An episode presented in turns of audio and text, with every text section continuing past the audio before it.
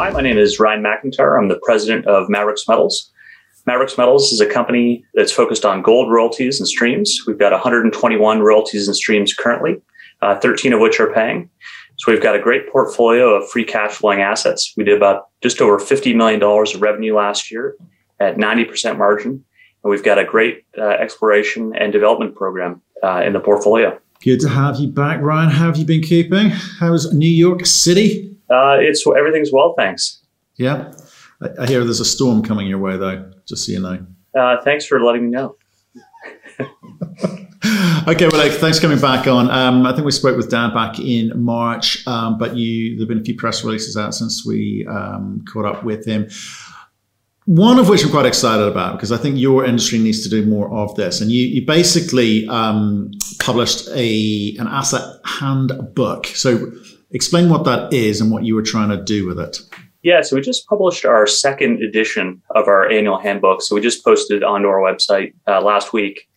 And what's great about that is it's basically it's a 47 page user guide to Maverix. So it's everything Maverix from our history, talks about re- the creation of streams and royalties, and it obviously talks about all of the different assets we have uh, that are currently paying, and it also delves into pretty good depth in terms of the ones that we have, you know, advanced uh, projects on. So it's it's a great comprehensive book, and it's something that as an investor, I think would want to have, and that's why we did it. Good. Well, like, like I say, I, I, don't think enough people do dirt. Um, I haven't, haven't seen anyone else's version of this, but why I think it's important is because you are in a very complicated industry. Brokers struggle to actually break down and analyze exactly what it is that you've got. In fact, it, it, it just, it's exhausting thinking about it. And I've spoken to lots of fund managers who don't get into royalties because it's just too hard to kind of break down and totally understand. So is this, the first step of a um, a new way of presenting information. You're going to do the heavy lifting for brokers and investors. Is there more to come? Yeah, well, it's certainly part of our job to make sure everyone's well informed about what we're doing and what we currently have. I mean, certainly in the mining industry, if you have a few mines, that's actually a pretty well diversified company. And so, I guess the beautiful thing about you know the royalty space is that you know we have 121 royalties and streams now, and so that's extremely well diversified. And, but it is tough to keep track of 121 different things. I mean, we do it full time, so it's it's even a lot for us. But you know, I can imagine someone who's just looking at it periodically. But certainly something that we're looking to do going forward and improve on as time goes on. Okay, you've got 13 paying assets. The rest of the 121 are, are getting there. So, what, in terms of the near term stuff, and, and by near term for me, that means that you know revenue coming in in the next two years or so. I mean, how big's that? Yeah, well, the three big things that we're focused on is, you know, we've got the Camino Rojo project moving into production in Q4 this year. Uh, so we've got a 2% royalty on that, and Orla is developing that. And that'll add about 6 to 7% uh, growth to us from just that one alone. And then we also had a recent announcement from Karora Resources, which was really exciting for us. Uh, basically, what they're doing there on the Beta Hunt mine is they're basically doubling the throughput of mining there and we've got a 4.75% royalty on that. So that's a big deal for us. And so that'll add about 10% to our revenue growth in the next several years. And then probably one of the things that's really crept up on us uh, since we acquired it as part of the Kinross transaction at the end of 2019 is our royalty on the Koné project, which is being developed by Montage Gold. And they've really been moving through resource definition and expansion. They just released a preliminary economic assessment uh, that shows uh, plus 200,000 ounce year producer for 15 years. Uh, and because we've got a 2% royalty on that, that's over 4,000 gold equivalent ounces to us and about 15% growth to our revenue base.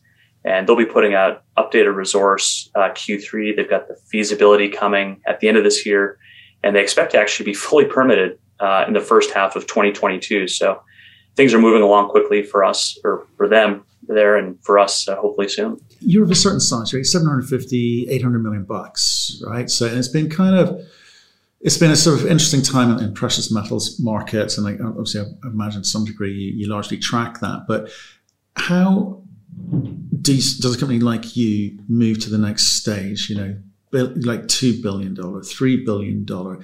Is there a meaningful growth story to what you do, or is it just slow, steady, accretive growth, and that's what we should expect from you? Uh, yeah, you should definitely expect growth over time. I mean, that is our objective. Uh, and we're really going to do it in two main ways. So we already have a great organic uh, portfolio that's already embedded in the company. I mean, as as we just talked about, you know, we've got 121 royalties and streams, and only 13 of them are paying. So we have 108 that are sitting in the background every day, adding new value, and that you know the operators are plowing capital into the assets, moving them forward, making them bigger, and pushing them towards the paying category for us. So we've got that already embedded in the portfolio which is pretty unique, I would say, especially for our size range. And then there's on the M&A side where we're always looking at new acquisitions and that could be, you know, individual assets, that could be portfolios which we've been become known for or other things on the corporate side, you know, given there are a lot of players out there. Um, or we could become a target for that matter. So we're always looking at everything, anything to keep moving uh, forward and adding value for shareholders. So if you're looking for M&A, I mean, did you look at the Ely deal that's just been completed? Uh, we've looked at everything. So, you know, that would certainly be something that we have looked at. Uh, we we look at everything because we have to. I mean, that, that is definitely our job to assess, you know, what things should we be putting shareholders' capital into. And that, like I said, that could be corporates, that could be individual assets, it could be anything. Okay, you, you talked to me the language of like slow, slow, steady growth, but growth nevertheless. But if you look at the market as a whole, because you're looking at everything, is it getting more expensive? Are the or are the types of royalty bundles that are being put forward just don't suit your profile? I mean, why didn't, for instance, like why didn't you pick up Ely? You know, did you did you want it? Yeah, so I mean, one of the things that we look for, you know, is the balance between risk and return. And so, you know, we've got a great in-house technical team, and so risk is the first level of valuation for us. And that comes in many different forms. And firstly, we start off in the technical level. And so, you know, we try to make an assessment of whether an asset is likely, if it's not paying, to proceed to be paying, or what if it's paying, it can sustain, sustain itself over a life cycle uh, of various commodity prices. And you know, I think that that is, I would say, the baseline or where we start. And then everything from that point, it could be, you know, you're talking geography, social, you're talking a bunch of different other aspects that come into that risk category. And then, then we could also talk about the opportunity side as well, because uh, it's not just risk. There's also opportunity in terms of how does that flex uh, between different uh, scenarios, whether it's commodity price or otherwise. And then how do we balance that off by how much we should pay for that that sort of risk level and that opportunity level. So is it getting more expensive out there? Uh, listen, there's definitely more competition for sure, uh, but I have to say there's a lot more stuff out there to look at now than there was a year ago too. So, so are, are you steady as you go in terms of your strategy, the criteria by which you will buy, or are you having to adapt that because the market is heating up a bit? Yeah, I mean, we always sort of adapt things as we learn more, or we have a different, you know, view of things. Uh, but you know, largely, I would expect similar to things we've done in the past. Uh, we're pretty methodical in how we analyze things. We've got a pretty good data set and we keep pretty good track of you know what we've looked at, what's worked for us, what hasn't worked, and uh, we've had a lot of experience in the sector, so we look to put that to good use. But if I if I look at the industry, I'm trying to work out you know he, he's perhaps doing it right, perhaps he's you know struggling a bit. You know, analysts look at you and go, hey, their PNAV is one, 1.5, 2.5. There's a real big range between companies companies out there. I mean, where are you comfortable sitting at or positioning yourselves? Where where do you start to feel uncomfortable in terms of you know how you stretch your balance sheet or how you set out your portfolio? I guess for us, one of the biggest tenements is that you know we, we have such a great strategy. I mean, the royalty business model is unbelievable. And you know, as we just talked about, I mean, there have been a new number of new entrants come into the sector. And that should be no surprise, you know, given the results from some of the larger players, you know, Franco Nevada, Wheaton Precious Metals, you know, Royal Gold, who have been there for a long time and they've been very successful. And the great thing about the royalty portfolio is that in our case, you know, we don't like to bet the company on any one individual asset. So not one of our royalties is really going to break the company. And, you know, if you've invested in the space or any space for that matter, you're not going to get everything right. But I think if you've got a great strategy, you're diversified and you keep to certain risk reward parameters over time you should be really well off and you know so from a balance sheet perspective that goes the same way you'll never see us become over levered so right now we've got no debt we've got about 55 million in cash and securities and we've got another 120 million dollars on the revolving credit facility that's undrawn and then we also have the cash flow that's that's coming in here every quarter for us. So pretty strong in that regard. Are you going to stick with precious metals, or are you slightly tempted by what's going on with the battery metals? Yeah, so right now we're uh, 99% gold and silver in terms of revenue. Uh, and then if you look at the development pipeline, it's that exact same flavor in terms of almost exclusively precious metals. Uh, so we definitely do have some capacity. We've seen some other competitors in the space uh, gravitate towards some other commodities. Uh, we'll look at that depending on, again, going back to the risk return level and what we're seeing out there. Um, you know, we'll, we'll, evaluate everything, obviously, and take a look at it. But uh, our focus for the long term is certainly on the gold and silver side. Right. No, right. And obviously, looking at your, your share registry, you've got some pretty big mining partners. And you've got Newmont in there, and that's that's going to help with the portfolio comp- composition. But so I keep coming back to this. It's getting hot out there, and obviously, you mentioned the Wheatons of this world who kind of who set the bar. Right, everyone kind of. I'd like to be like them. I'd like their multiples. But is is it as easy? No. Is it going to be easy going forward to you know copy that model? Do you expect to see more M&A, or do you expect to see some companies actually saying, well, perhaps we are going to have to look at other uh, commodities like precious metals. We are going to have to just change our strategy a bit because the competition is just it, it's it's hot out there. You're you know look, lucky, lucky position having a lot of cash. It's great, but you don't want to overpay. So what do you do? That's the thing, and sometimes the best thing to do is nothing. Uh, that is the viable strategy too. I mean, and I think that's one of the advantages that we have as Maverix is that we have such a deep pipeline uh, and you know, particularly some of the new entrants, you know, they're accumulating that pipeline as we speak. So you know, we've already got that, um, and so the reality is we don't really have to do anything if we don't want to. We don't feel that we're stressed to need anything. Uh, but on the other hand, uh, again, we'll always look at everything that kind of comes by our desk. I mean, that's our job. Uh, and you know, there are a lot of smart people in this space, and you know, nothing is easy per se. Uh, but I think, you know, keep on plugging away. We use our relationships, our networks, and frankly, our sort of risk return kind of criteria. And uh, we think we'll be successful. But everyone's kind of got those relationships, and all the banks come to you guys. They pick up the phone, and please, please bid, please submit a bid, you know, because that, that that's their job. And I know you're not under any pressure because you've got a bunch of cash and access to cash to be able to do deals when the right deal comes along. And I know you've noticed recently you've increased the dividend to another 25%. So it's up to what, 1.25, which is good. But the share price is kind of, it's moving sideways at the moment. Is, is, is this a, should I as an investor be thinking, there's a long-term play here, you know, get, get used to it. As part of my portfolio, this is a, a reasonable, slow and steady growth story. Or do you think at some point you, despite the cash, you're going to come under some pressure from shareholders say, hey, we need to get these things moving here or, or, or I'm out of here. I mean, again, what are the pressures that, you know, you're under from that regard? Yeah, I mean, obviously, you know, one thing to evaluate is, you know, how much capital do you have and how are you going to allocate it? I mean, that's, that is obviously critical. Uh, and, you know, as you just mentioned, we did increase the dividend in May by 25%. And, you know, that sort of represents about 15 to 20% of our free cash flow. And there's no fixed formula for that. Uh, but I guess our overall philosophy with that is that you know we are trying to grow the dividend as Maverix grows. Uh, so as our cash flow per share grows, you should expect our dividend per share to grow as well. So you know that is just I guess fundamental to Maverix, and you know we are an investment for the long term. You know we do have a great business model, a great strategy, and I think the one thing that people often uh, get forced into is to do deals that are too expensive, sort of out of the comfort zone or out of their depth. And I think, you know, we just want to be straight down the fairway as best we can and not bet the company on anything. Because uh, we know sometimes we'll be wrong. We, will be right a lot of the time or some of the time. Um, hopefully we'll, uh, we'll make out on that a lot better. And, but we'll lose on some for sure. And you just don't want to risk it all. And that comes back to the strategy being over levered as well.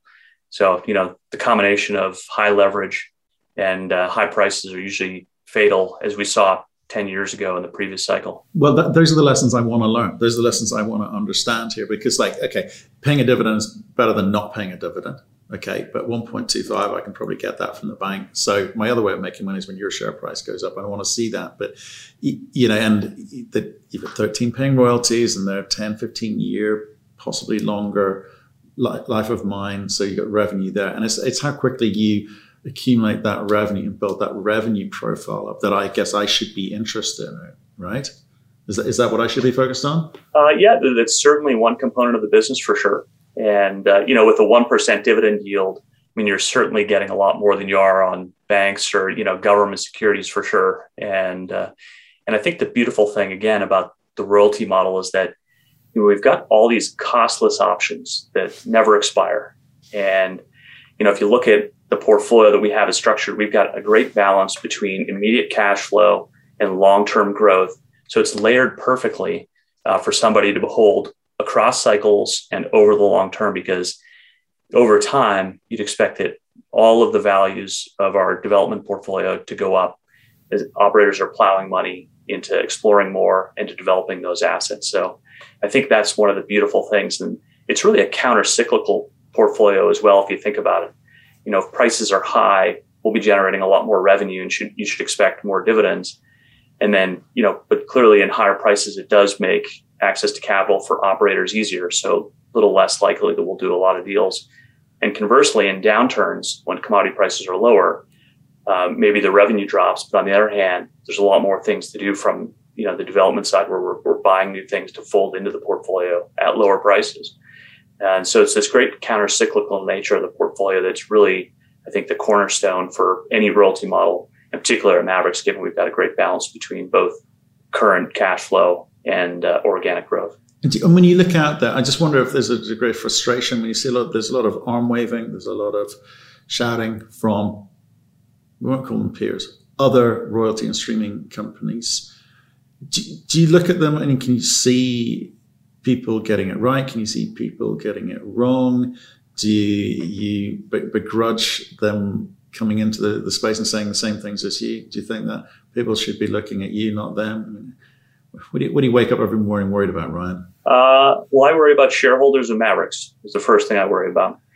And you know, the only thing that we can control is what we do. We definitely, uh, you know, we obviously are cognizant of what other people are doing, uh, and frankly, we want everyone to succeed. And I think, you know, one of the contrary things if people ask us if you think this or that is good, and the reality is, uh, we actually want everyone to do great deals in the sector because that just makes our job even easier uh, in the long run. Of you know, talking to investors about royalties and streams. You know, we never want someone to become you know overstreamed as an operator because that creates would create a negative connotation for for a stream. And and so you know what we want is for everyone in the industry to be successful. Will they be? Uh, we'll see. Okay interesting because I, I, keep, I keep coming back to this handbook viewers because it's kind of like i'm not saying you should stand up and uh, jerry maguire moment of uh, let's have a charter for our industry but uh, it, it kind of feels like there needs to be you know some accountability for some of the claims that are made out there because I think some take advantage of the fact that no one's going to do the homework on whatever 50 assets or 100 assets. Uh, yeah, I mean, I, you know, everyone's got their own strategy and how they do things. Uh, but, you know, it is, you know, I guess our view of things at the end of the day, uh, what you can, control is adding per share value. So if a company, whether it's us or somebody else, as long as they're doing things that actually add per share value, you know, they might start off at a weaker place, but could move to a stronger place if they keep adding value.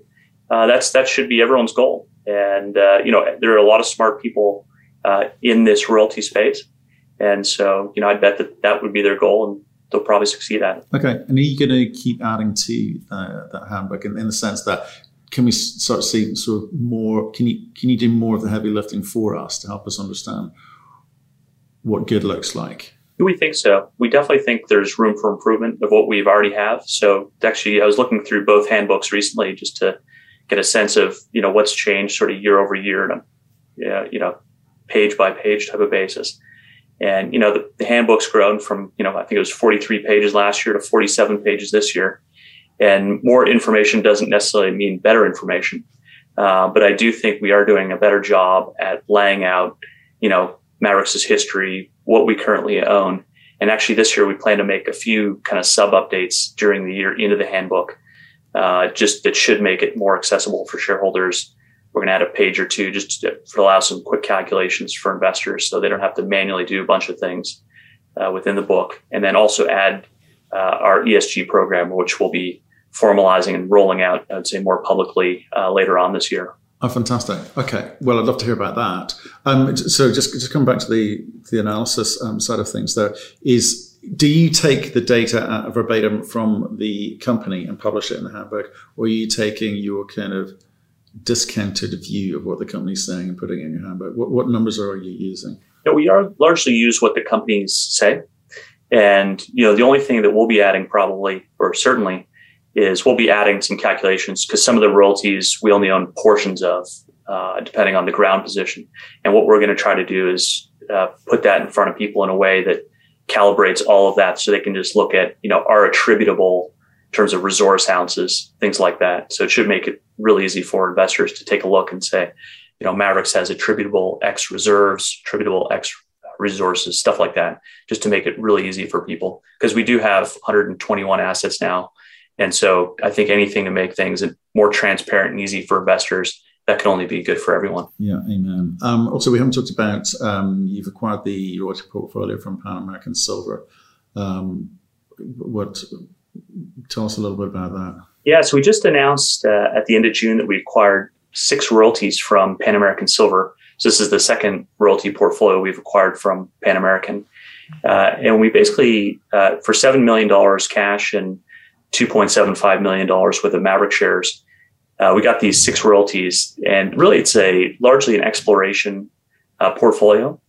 Uh, there's really sort of four main assets there. So one of them is a uh, one to two and a half percent royalty on the Fed Gib project in the Timmins camp in Ontario.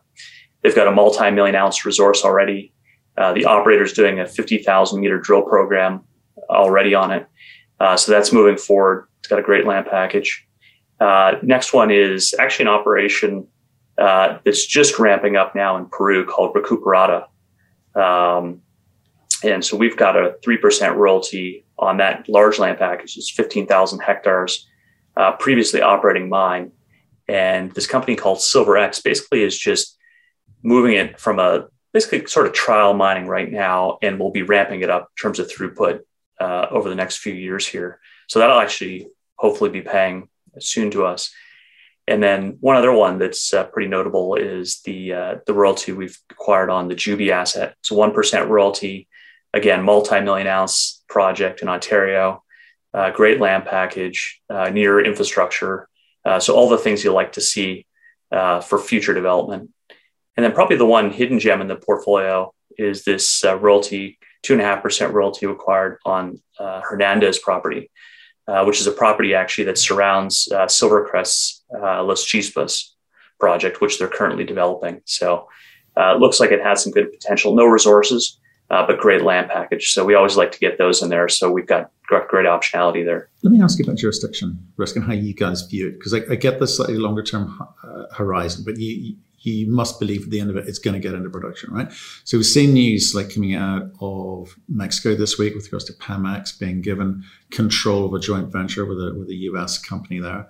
Um, so the Mexican government stepped in and um, upset the Americans some, somewhat making a unilateral decision there. We're seeing some of the sort of commentary around um, with regards to elections in Peru, in Chile. We've seen it previously in Ecuador and you know Mexico to a degree. It's the same thing with South American assets all the time. When there's an election, it's a it's a socialist country. It's no good for mining. We're all in trouble. How do you view jurisdictional risk? Obviously, North America seen as a little bit more friendly broadly.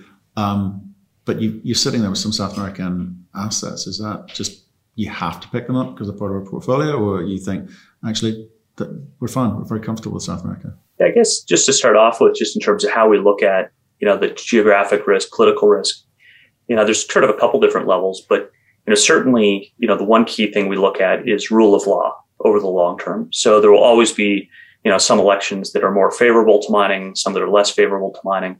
But you know, typically there's been a history within a country uh, of their rule of law, and there's sort of status there. Um, and th- you know, things will ebb and flow. And I guess from our standpoint, you know, right now uh, we've got basically about three quarters of our revenue coming from North America and Australia. So that's a great spot to start. And again, uh, if you are going into a riskier jurisdiction, uh, there's a couple things to consider. One is the allocation to that. So again, we're never going to you know, put a large portion of Maverix into a risky, what people would deem as a risky jurisdiction.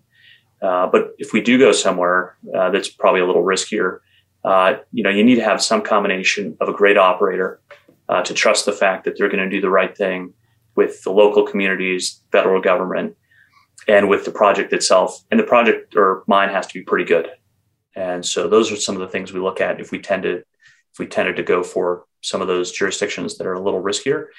And to me, it's all a balance of risk return as well. So then it gets back to, you know, how much capital are we risking here and what's the potential return going to be? Because that all factors into the matrix of of that balance again of that risk return level that Maverix is seeking. Brilliant. Look, Ryan, look, appreciate the update. Just want to catch up with you guys. Um, like I say, I think the asset handbook, it seems, it feels like it's a small thing, but for me, I think it's a real big deal. And I'm glad you guys have done it and sort of leading the way on that one. More people need to uh, ask that of their uh, royalty investments. Um, stay in touch. Let us know how you get on. What, what are the big things we're looking for this this, this year? Was, is it just more of the same? Yeah, I would say more of the same. So you expect continued good cash flow from our royalties that are paying. And hopefully we'll be able to do a few uh, transactions that continue to add value for Maverix and hopefully uh, some more positive developments on the organic growth side as well. So uh, a lot of good things coming from Maverix. Appreciate your time. Thanks very much. Thank you.